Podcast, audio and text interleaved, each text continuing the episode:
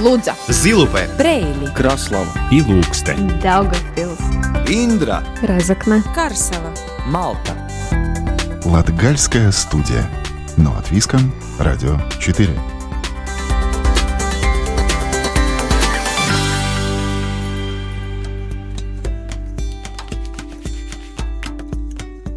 Добрый день всем, кто нас сейчас слушает. У микрофона Сергей Кузнецов. В эфире Латвийского радио четыре, Латгальская студия. В июле мы продолжаем цикл передач о возможностях и перспективах туризма в регионе. Подробно об этом разговаривали на прошлой неделе с руководителем туристической ассоциации Латгалия Эзерземы Еленой Кияшко. А также побывали в Карсаве, где находится самое старейшее здание железнодорожного вокзала Латвии. А сегодня побываем в Даугавпилсе. Сначала узнаем о плотах на Даугаве и отправимся в музей Шмаковки. А затем, как всегда, история и музыка. Латгальская студия. На Латвийском радио четыре.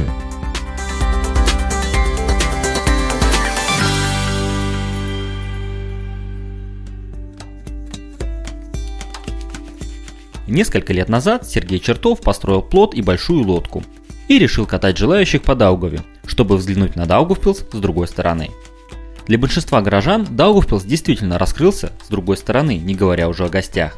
Тем более, Сергей Чертов не только умело управляет судном, но и отличный рассказчик. Подробности в сюжете Ларисы Кирилловой. Седьмой туристический сезон в Даугавпилсе. На правом берегу Даугавы на пристани в выходные дни всегда людно. Кто-то отправляется в путешествие по реке, а кто-то просто, удобно расположившись на причале, наблюдает за водой. Но сегодня этим людям мы компанию не составим. Сегодня с капитаном плота «Соло» Сергеем Чертовым, учредителем компании «Скетия», мы отправляемся в небольшое путешествие по Даугаве. Сергей Чертов не просто капитан. Это человек, детская мечта которого сбылась. Сегодня он кораблестроитель.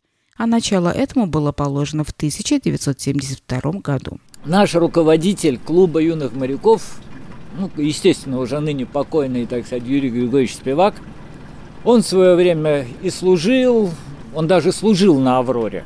Да, перед Второй мировой войной воевал на Ладоге, на Балтике. А значит, ну, такой человек был весьма активный. У нас же была в Стропах еще и шлюпочная база. Вот то, что касается гребли, весел, это он знал. А парус мы осваивали сами по книжке. Представляете, вот двенадцати, тринадцати, четырнадцатилетние пацаны, да, значит, держа в руках перед собой книжку, вот учили, как это. Потому что, ну, никто вот из взрослых этого не знал. И мы были первые, кто этого, этому научились. А потом были сплавы по рекам, участие в проектах по строительству яхт, работа в Питере. Затем необходимо было вернуться домой в Даугавпилс. И здесь он строил тоже лодки. Идея заняться речным судоходством, если так можно сказать, возникла в начале девяностых, и на это были свои причины. Мы с сыном занимаемся строительством, строительством лодок. Ну, в основном это рыбацкие лодки, да, значит, но в свое время я, так сказать, поучаствовал в строительстве более крупных, таких, скажем, туристических и прогулочных судов. И мы получили заказ на строительство корпуса достаточно большого, практически семь, там, семь-семь с половиной метров. Ну, в общем, это должен был быть семейный катер, который с возможностью выхода в Рижский залив, то есть это сам. И на определенной стадии строительства, когда, собственно говоря, корпус был практически готов, в силу определенных обстоятельств заказчик отказался. Да, такое бывает. Бывает и такое. А деньги же немалые. А денежка не маленькая, да, значит, причем для того, чтобы этот корпус построить, да, значит, пришлось там залезть, так сказать, долги. в долги. В общем-то, этот корпус у нас провисел практически год, собрав неимоверное количество пыли на себя, занимая место, сжирая, скажем так, деньги за арендную плату помещения. Мы с одним, так сказать, и бывшим, и ныне действующим еще, к счастью, этот самый спортсменом Юрием Коппусовым оббегали, скажем так, весь, весь город, все агентуры, Думу, городскую, правда, в районную не ходили. Вот. Нам все говорили: да, ребята, молодцы, вперед, мы хотим, мы это приветствуем, да, значит, давайте вперед, да, мы вам поможем. Но дальше слов, так сказать, дело не шло. Вот. Ну, в конце концов, вот по прошествию года было просто-напросто принято, лично мною было принято просто-напросто волевое решение, пришлось, так сказать, еще раз залезть в долги, прислушаться к советам коллег, которые сказали: не дури, не мудри, купи движок, повесь, бросай на воду и начинай работать. Если что, мы поможем. Так и рулите. Так и рулим, да, сколько этот уже? Самый. Уже седьмой сезон. Уже седьмой сезон. Как считаете, правильно было решение? Не жалеете? Нет, ни в коем случае не жалеем. Да, значит, самое интересное, что вот сын больше всего, так сказать, как, что называется, упирался рогом, до хрипоты кричал, что нам этого не надо, да, значит, но как только стал, стал к штурвалу, слово за слово, и мы не заметили, как уже оказались в районе укреплений Даугавпилской крепости. Со стороны реки все как-то выглядит иначе. Сейчас мы проезжаем, под... проходим. проходим, извините, под железнодорожным мостом. Кстати, для меня это впервые, потому что э, на машине тут не проедешь вообще Нет. никогда. А вот Даугава для вас сегодня это что? Это просто река? Или это э, река, которая не перестает удивлять до сих пор? Вы знаете, наверное, прежде всего второе, да, значит, ну, во-первых, там место, так посмотрите, какое, да, значит, историческое, остатки старого моста, но, ну, вот второй мост, да, значит, этот самый, заваленное устье Шуни, Шуницы, у нее было два устья, при строительстве железной дороги вот это устье, этот самый, вы видите вот эти вот сваи, да? Дело в том, что вот за этими сваями как раз-таки сюда сгоняли секции наплавного моста крепостного. Вот так вот, это вот чуть-чуть. И здесь же параллельно, да, значит, во время Второй мировой войны стоял как раз-таки наплавной мост, по которому вот был проход в еврейское гетто, и куда их, откуда их вели на расстрел. То есть, по большому счету, Даугава – это еще один исторический объект. На каждую... Вы знаете, будем говорить так, да, значит, вот у нас есть, ну, маршрут, часть из, из которого мы проходим, да, значит, он от нашего старого водозабора, да, значит, вот до крепости, да, мы его между собой называем «пять мостов». Сергей говорит, что Даугава по сей день его удивляет. Это отдельный мир, который живет по своим законам и правилам, требует к себе уважения. Это река, которая сама по себе является культурно-историческим наследием Латвии и Даугавпилса. Увы, некоторые экскурсоводы этого не понимают, говорит Сергей, и в итоге их рассказ о городе является неполным. То ли дело капитан Чертов. Вот этот кусок берега раньше назывался Кровяная гавань, вот это мост Единства, вот это Гаек, вот это одна дамба, вот это вторая дамба, вот это третья дамба, да, значит... Известны же даты окончания, начала и окончания строительства. Так, сколько стоило строительство одного моста, сколько стоило... То есть информация, это она есть, она открыта, да, значит, этот самый... Тот же динабург точка ру, да, значит, масса информации, да, значит, польский мост, водоканал. Даже вот то, что, скажем так, вот наши, особенно, ну... Наши сограждане, особенно люди старшего поколения, ценят, да, значит, даже то, что вот, вот в районе водоканала, да, значит, стоял дом, в котором родился Оскар Строка, да, да, да, значит, этот самый, так, да. Значит, это все ценят, а когда рижанам говоришь, что он наш, да, он да. и ваш, но он и наш в том числе, так, а, значит, они так, этот самый, так да, бывает. Значит, так не бывает, да, значит, а молодые, значит, спрашивают, кто это, да, значит, я говорю, смеюсь, я говорю, ну, король танго вам это, может быть, ничего не говорит, да, значит, пытаешься, ну, извините, я не музыкален, да, значит, вот там, а хоть и черные глаза, так, значит, потом я уже просто-напросто до меня дошло, я говорю, ну, хотя бы одну песню его вы все знаете, смотрят, да, значит, выжидающие, я говорю, да, Мурка. Знаменитая Мурка, да, значит, ее все равно написал Оскар Строк, когда вышел из долговой тюрьмы. Так, да неужели, да, действительно, вот это все наше, да, значит, это самое.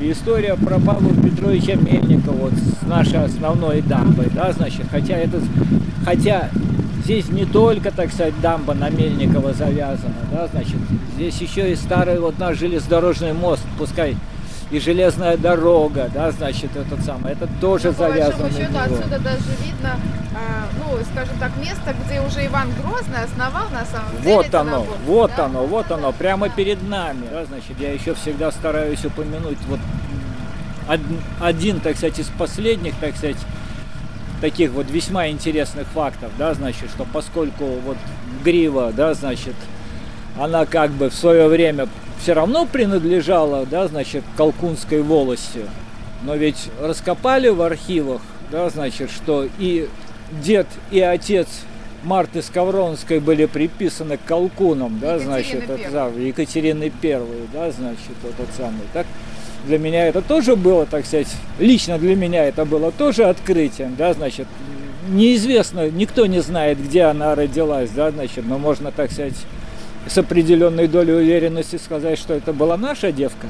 Несомненно, штурвал является главным элементом любого судна. И у каждого он особенный. Слушайте, смотрю на вас, смотрю на штурвал. Из какого дерева его делают? Или вообще, как штурвал вот для яхт? Из какого дерева штурвалы изготавливают?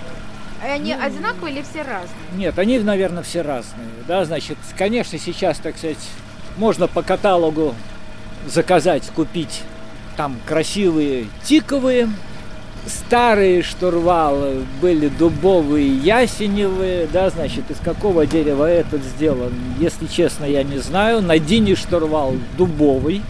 Кстати, в, ну, не могу сказать про Россию, да, значит, не знаю, да, значит, не слышал, не читал, да, значит, но в Германии, в Европе была традиция для того, чтобы судно было счастливое, нужно было со старого корабля украсть хотя бы небольшой кусочек дерева, да, значит, и вставить его в этот.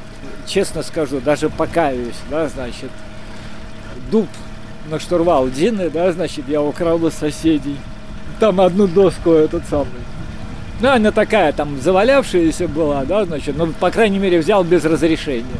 Слушайте, вот мы уже подплываем обратно, наше путешествие потихоньку заканчивается. Говорят, что женщина на корабле – это к беде. Глупости. Глупости.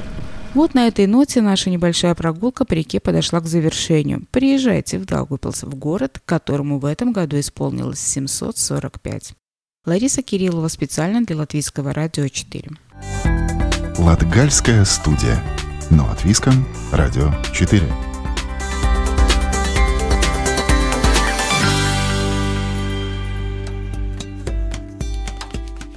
После речной прогулки сойдем на сушу и направимся в музей Шмаковки, которому в этом году исполнилось четыре года. Экспозиция находится в центре Даугавпилса, и присутствие такого объекта вызывает противоречивые чувства у горожан. Тем не менее, руководитель экспозиции Виктор Андрушкевич считает, что это часть нашей истории, о которой надо помнить. Но кроме этого, в этом году музей попробует собрать воедино всю информацию о местах Латгалии, где гонят шмаковку. Как это будет и кто приезжает в музей Шмаковки, узнаем в беседе с Виктором Андрушкевичем. Виктор, добрый день. Добрый день. Музей существует не первый год, постоянно развивается, и в этом сезоне у вас появилось новое предложение или идея, которая связана вот с гастрономией, с едой, с питанием. В июне не так давно мы отпраздновали четыре года от э, того момента, когда создавался музей. Вот, что касается гастрономического и этой истории, да, мы написали проект, его утвердили, э, еще мы его не осуществляем, да, потому что официальное начало проекта это все-таки двадцатого июля, насколько я помню. Есть э, на данный момент восемь э, официальных э, производителей шмаковки по всей Латгалии, да, каждый они все-таки, ну, работают со своей аудиторией, и идея заключается в том, то, что создать общий маршрут изначально, да, изначально это в электронном виде, чтобы все-таки люди могли видеть вот этот общий такой рассказ и общий путь, может быть, да, все, все что связано со шмаковкой, да, ну, а потом в итоге В следующем году мы уже планируем и издать и буклет. Идея сама, то есть объединить всех производителей, и чтобы люди, которые приезжают в Латгалию, в Даугавпилс, смогли бы ну, за какой-то короткий промежуток все эти места посетить, увидеть. Эти места расположены достаточно далеко друг от друга, да, это и Малнова, то есть это сам север Латгалии, и Силане, ну, уже там можно считать, что это Сейлия, да, Резекне, Даугавпилс. Ну, такой общий маршрут, да, и И сами посетители как- когда-то э, спрашивали, и на данный момент спрашивают, может, ну, есть ли еще какие-то места, когда они приезжают к нам в музей, где можно посетить э, что-то, что связано э, вообще с кулинарным наследием Латгалии, в том числе с, э, со шмаковкой. Насколько вы являетесь конкурентами с другими производителями? Ведь, насколько я знаю, некоторые пытаются не только как производитель продавать товар, но и тоже предоставлять какой-то рассказ, экскурсии. Mm-hmm. Или, в принципе, это какая-то система, которая устраивает всех, что друг о друге рассказываете и как бы отсылаете людей, или все же каждый mm-hmm. цепляется за своего гостя? Ну, мы не являемся конкурентами вовсе, ну, мы точно не, не смотрим э, наших друзей, я бы сказал, и коллег, э, да, которые тоже производят шмаковку. Наш, э, наша экспозиция, музей шмаковки, мы, э, экспозиция самоуправления, мы тут, конечно, на месте не производим шмаковку, мы только рассказываем о ней, да, а производители уже, у них э, другой совсем, ну, специфика все-таки, когда ты этот напиток производишь, ты как бы заинтересован в том, то, чтобы э, получить избыт, и это одно, а второе, это, конечно, рассказ, который они тоже рассказывают, но они также советуют другие места посещать, которые связаны с этим напитком, и также музей шмаковки, мы такой пытаемся быть как, ну, может быть, ну, центр, ну, вообще этим традициям самогоноварения, да, потому что, почему?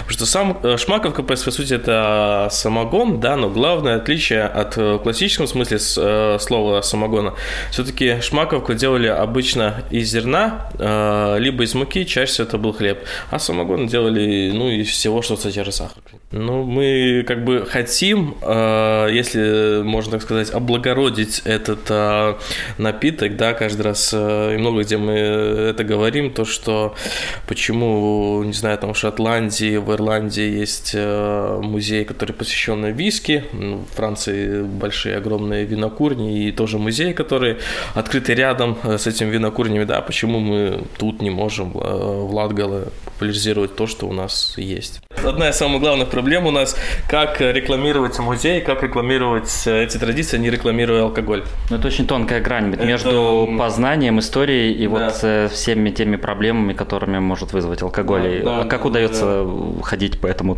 тонкому лезвию? Вот, например, в России, в Казани есть тоже музей самогона.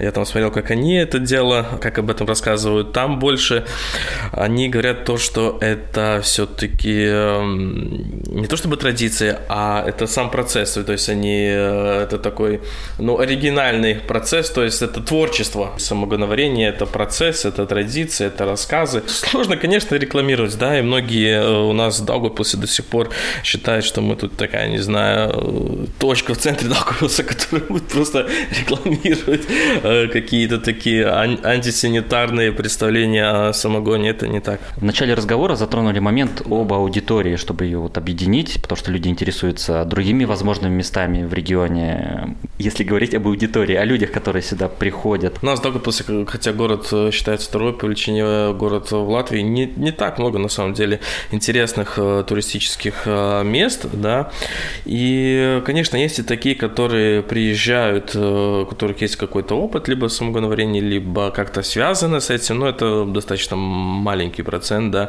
в основном это просто рядовые туристы, которые хотят знать э, о Латгалии, потому что у нас первый зал посвящен, э, ну, музей три зала, первый зал э, посвящен полностью историю Даугавпилса, историю Латгалии вкратце. Много посетителей у нас с Литвы. Да, у нас вся информация о музее есть и на литовском, и как бы Даугавпилс находится двадцать пять километров от Литвы. Говоря о гостях, которые приходят сюда, да. смотрят э, залы, экспозицию, слушают, насколько они вовлекаются в этот процесс, делятся, скажем так, своим опытом а, из области да. самогоноварения, или это в основном вот просто внимательный слушатель, который внимает рассказу гида?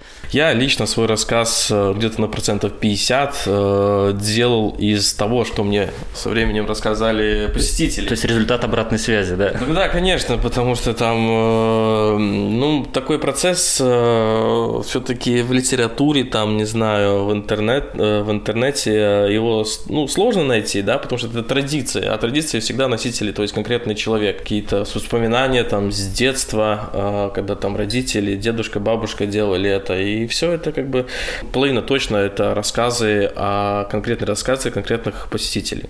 Но если говорить о более делах насущных, это пандемия. Как сейчас музей Шмаковки выходит из, вот скажем так, этой чрезвычайной ситуации? Как пример, количество посетителей с Эстонии. То есть это сразу, сразу видно, да.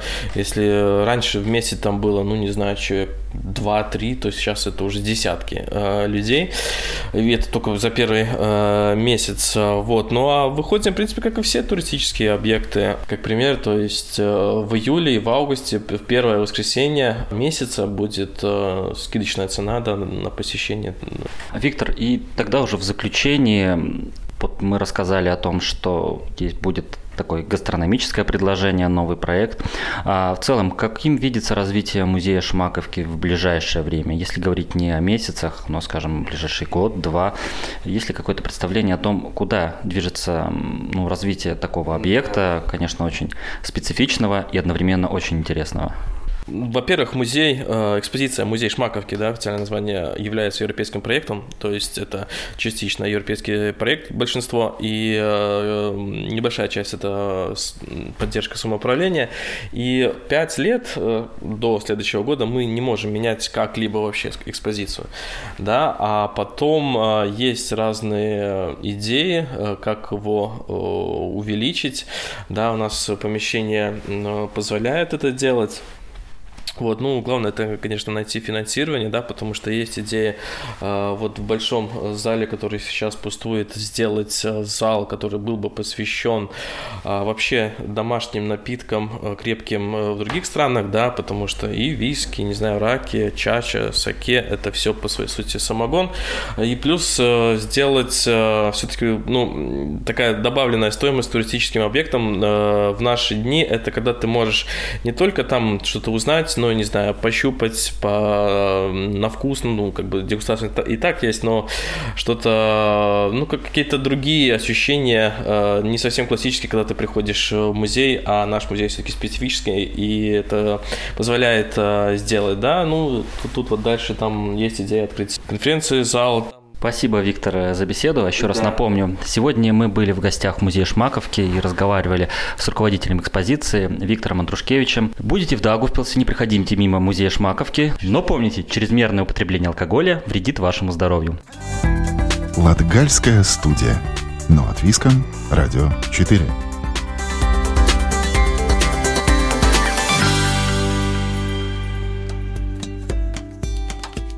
Путешествие по Даугавпилсу продолжим и в исторической рубрике, и узнаем, как в городе появлялись парки, и какое значение они имели в досуге горожан. В деталях парковой культуры разбиралась Елена Иванцова. Сквер Андрея Пумпура – небольшой парк в центре Даугавпилса. Он является старейшим парком города. В народе его называют «тарелочкой». В последние годы возрождается традиция проводить здесь концерты, как это было сто и больше лет назад. Согласно памятной книжке Витебской губернии тысяча восемьсот шестьдесят четвёртого года, Динабург занимал первое место между уездными городами Витебской губернии. Однако в городе не было парков, бульваров, мест для отдыха. Появлению сквера способствовало несчастье, рассказывает Владислав Иванов, заместитель директора Даугавпилсского краеведческого и художественного музея по научной работе. В тысяча восемьсот шестьдесят втором году в городе происходит крупный пожар, в результате которого сгорают деревянные торговые ряды рядом со зданием гимназии, то есть нынешней школы Венибас. Пожар этот угрожал и зданию самой, самой гимназии. Обгорели двери, оконные рамы, полопались стекла. В итоге педагогический совет был крайне недоволен и потребовал от руководства города впоследствии перенести эти торговые ряды подальше от гимназии. Руководство города прислушалось, и впоследствии по инициативе Николая Ивановича Гагельстрёма, одного из наших самых известных градоначальников и создателя нашего театра, на этой выгоревшей территории было принято решение разбить первый в городе парк площадью примерно в один гектар. Парк много раз менял свое название. Сначала он стал Александровским садом по названию собора Александра Невского, примыкавшего к парку. В восьмидесятые годы девятнадцатого века за ним закрепилось новое название – Старый бульвар, противовес основанному в то время новому бульвару, теперь парку Дубровина. В эпоху Латвийской республики сквер назывался и Александровским садом, и Старым и Церковным бульваром, Базница с бульваром, Городским парком, бульваром Венибас. После войны в год стопятидесятилетия Пушкина его переименовали в сквер Пушкина, установив там бюст поэта. Но спустя семь лет на его месте появляется бюст поэта Андрея Пумпура, который здесь стоит и сегодня. В тысяча девятьсот восемьдесят восьмом году парк получил название «Сквер Андрея Пумпура». Однако все эти перипетии с названиями меркнут на фоне того народного названия, которое народ присвоил этому парку с начала еще двадцатого века, а именно «Тарелочка». Под этим названием этот сквер знают даугавпилчане на протяжении многих поколений. И это название он приобрел благодаря установленному здесь в начале двадцатого века фонтану, внешне напоминающего трехуровневую тарелку, как для десертов пирамиду. В тысяча девятьсот шестьдесят четвёртом году при реконструкции парка фонтан заменили на новый. Девочка с лилией, тот самый фонтан, который мы видим в сквере сейчас. При этом девочка сидит в чаше, напоминающую тарелку, так что народное название до сих пор актуально. В советское время сквер утратил одну из своих жемчужин – собор Александра Невского, который простоял здесь более ста лет. В тысяча девятьсот шестьдесят девятом году по решению властей его взорвали. Сейчас на его месте уже почти двадцать лет находится часовня, а рядом камень памяти жертв коммунистического террора, где ежегодно проводятся памятные мероприятия.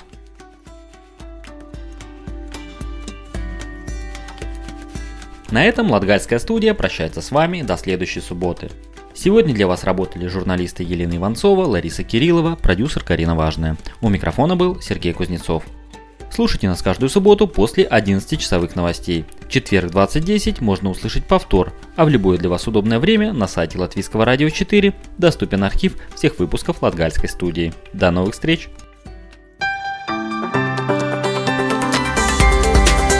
Лудза, Зилупе, Брейли, Краслава и Лукстен, Даугавпилс, Индра, Разокна, Карсела, Малта. Латгальская студия. На Латвийском радио четыре.